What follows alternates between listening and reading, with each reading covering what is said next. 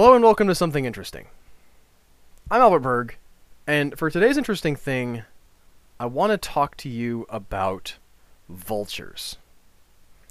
And I don't know about you, but when I think about vultures, the first thing that comes to mind for me is an image. It's an incredibly famous photograph that was taken by Kevin Carter and published in the New York Times in 1993. And in this photograph, in the foreground, there is a little girl who is emaciated almost beyond belief. She almost looks unhuman because of how emaciated she is. Her arms are sticks and her legs are sticks and her belly is somewhat distended and yet her ribs are showing through and her head looks too big and her body looks too big for those tiny stick legs to carry and she's fallen on the ground. It's covered in straw. But behind her in the background is a bird. And not just any bird but a vulture and it's hard to tell exactly from the perspective, but it seems like the vulture is probably at least the same size as the little girl, and his head is extended forward and he's watching her, waiting for an opportunity to strike.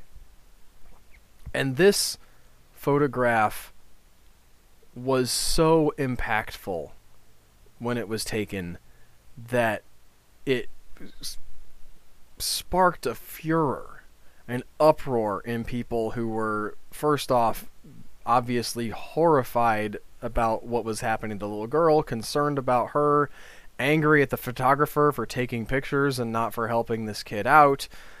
And it became the literal poster child for many Feed the Hungry Kids in Africa campaigns. It actually won the Pulitzer Prize for feature photography. And the thing I want to talk to you about is the vulture. Because in this photograph, the vulture is in the background and he represents the menace to this little girl. He is there waiting, possibly before she even dies, to start ripping her flesh apart. The, the brittle flesh that's probably not put together very well because of how malnourished she is. And the vulture is the clear villain of this picture. When you look at this, you see him lurking there, and he's like the image of death lurking in the wings. He's got that white head, and if you know vultures from having seen them before, you know that that head is almost skull-like, that it has no feathers on it, and that it's it's just you know got the sort of open nostrils there in the beak where he's going to be breathing through, and it, it's just unnatural. It's not like any other bird in the bird kingdom. Vultures are creepy looking. However, I would like to convince you that your first impressions about the creepy looking vulture are actually way wrong. And I want to start off by talking about that head, that creepy, knobbly, almost skull like looking head. And I first learned about vulture heads and what they were up to when I met a vulture in person. This vulture was attending a festival that I enjoy going to every year. It is devoted to forestry. However, at this festival, there are many sort of nature adjacent displays and things to talk about how important trees are and the different animals in the forest. And one of the animals that was featured here, again, a live example of this animal was a vulture. And he was accompanied by this trainer or keeper that was uh, helping him get around the festival. And she was talking about vultures to anybody who would listen. And I will listen to anybody who wants to talk to me about vultures. I mean, I, I didn't know anything about vultures at the time, but if you're holding a giant creepy looking bird and you want to say, hey, I'm going to tell you something about this, I'm the kind of guy that's going to stop and listen to your story. And what I learned about the vulture was fascinating to me because she told me the reason the vulture has no feathers on its head. The reason it looks so skull like and creepy and so different from other birds is because the vulture's function is to consume dead things. Now, we all know this. That's not a real big revelation. If you know anything about vultures, you know they are con- they, they are associated very closely with death, with being scavengers. They're they're right up there with crows and ravens, and like they're going to be on the battlefield. You know that vultures consume dead things, but what you probably didn't know was that if a bird sticks its head way into something dead and pulls out a beak full of whatever it can grab, what might happen is that pieces of that dead thing would stick to that bird's head. And for a bird that had a lot of feathers, a lot of those pieces would stick to those feathers. They'd become tangled up in the feathers, and we're thinking now about festering, rotting flesh, right? Flesh that has been out in the sun, baking and rotting, and a bird that comes to eat that kind of thing, if it gets that stuff stuck in its feathers, what's going to happen?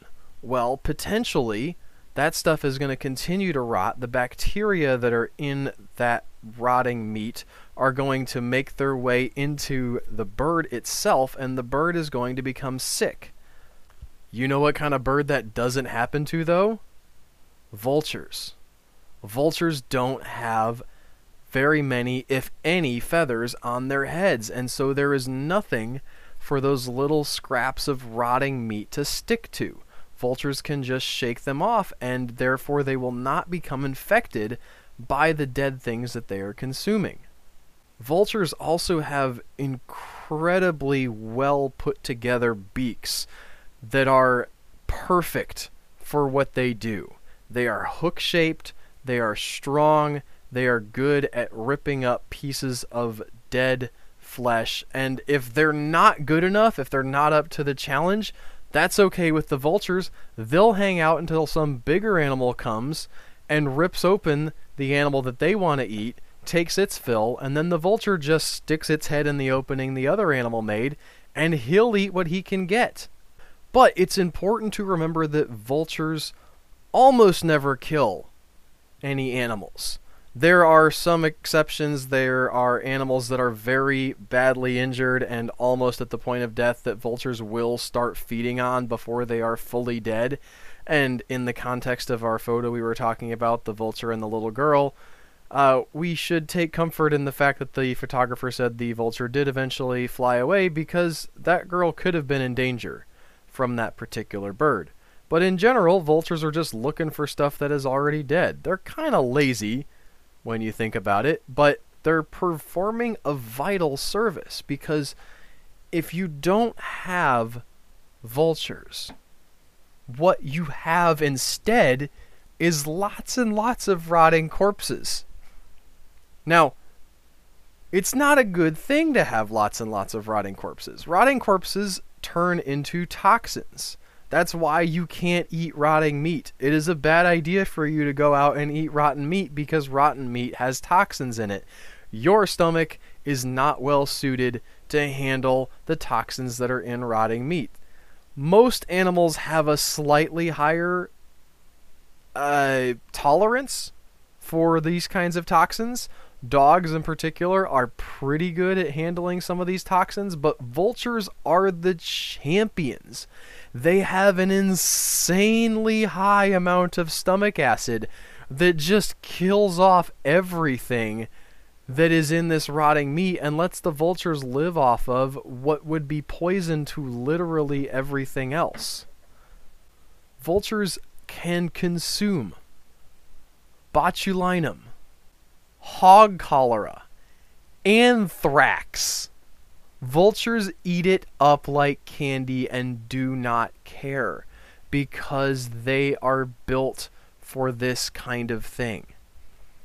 Another fun thing that vultures do is if you attack them, they will just throw up everything that they have been eating and fly away, which makes them quite undesirable to predators. If you're a predator and you see a vulture vomit up pieces of rotted meat, you are probably going to decide maybe there are better animals to chase after than the animal that can eat whatever that was. The other really interesting thing that vultures do is that they pee and defecate on their legs. Now, that doesn't sound like a plus, probably, to you. If you're thinking about, okay, Albert's here, he's trying to sell me some vultures. He wants me to think, hey, vultures are cool and interesting. I should like some vultures. He had me on the hook with the cool stomach acid stuff and the fact that they don't have feathers on their heads. There's a good reason for that. He had me on the hook with the vomiting up stuff to scare away predators. All that's fine. Now you're telling me they poop and pee on their own legs. That's gross. Why would you do that? Not a fan of vultures. But there's also another good reason for this. It turns out, first off, this cools them off, which may not turn you to the vulture side yet. But the other thing that it does is that once again, it kills off harmful bacteria. These vultures are walking around with their feet in the guts of rotted dead animals all day long, and when they're done, they've got all that rotted gut stuff on their legs, and their urine is again so highly acidic that it washes off and kills most of the bacteria that could be a problem for the vultures. The vultures are a fascinating mechanism that nature has for removing dead things from the world. And again, they don't cause the death, they're just there to help clean it up. And if I haven't convinced you yet that vultures might be a good force in the world, I'm going to finish off with this. Because vultures are actually in trouble. In the 1990s, in the areas of India and Nepal and South Asia, the vulture populations started dying off by the millions and no one understood why at first. There was no campaign against the vultures, no one was shooting at them, no one was trying to poison them, and yet they were dying anyway. And after an incredible amount of research, it was discovered that there was a drug called diclofenac that farmers would give their cattle to help prevent swelling. And it turns out that diclofenac was incredibly toxic to vultures. And because this practice of giving diclofenac to cattle was so widespread, the vultures started dying off in numbers that are frankly shocking. There were many millions of vultures in some of these areas at one point, and they went down to the thousands and the results have been pretty devastating because what happens when vultures don't eat your corpses is that wild dogs do. And I know just like you have a negative image of the vulture in your mind, you probably have a positive image of dogs. But dogs who are out there scavenging corpses in the wild or even in semi urban environments that aren't particularly well cared for, those dogs are pretty scary. And as the vultures have declined, the wild dogs have increased, and not only the numbers of wild dogs, but also many of them carrying rabies. Think about that. Because vultures disappeared, now massive packs of rabies infested dogs are roaming some parts of India. Now, this isn't just an episode about vultures. They're part of a larger point that I want to make, and it's maybe the point that I always want to make, which is that no matter what you think you know, there's probably more to the story. The odds are that you came into this episode thinking of vultures as something nasty, something scary, something associated with death. And yet, that image was so inadequate. If you had thought to yourself, because of that image, wow, it would be so great if we could just get rid of the vultures. If we just had fewer vultures in the world, my goodness, that little girl would have been safer when she fell on the ground, and I wouldn't have to look at these weird, creepy looking things with heads that don't look like regular bird heads. It's almost like they're going back to dinosaurs or something. Which I mean, I think is cool, but you know, it's it's a scary image, and maybe you would have thought to yourself, well, if I had the power. If I could say what to do, we just get rid of those guys. And yet, when we get rid of the vultures, we upset things that we had never comprehended before. The world is vaster and more complex than you can possibly imagine. And that's worth remembering. And that is why anything is interesting.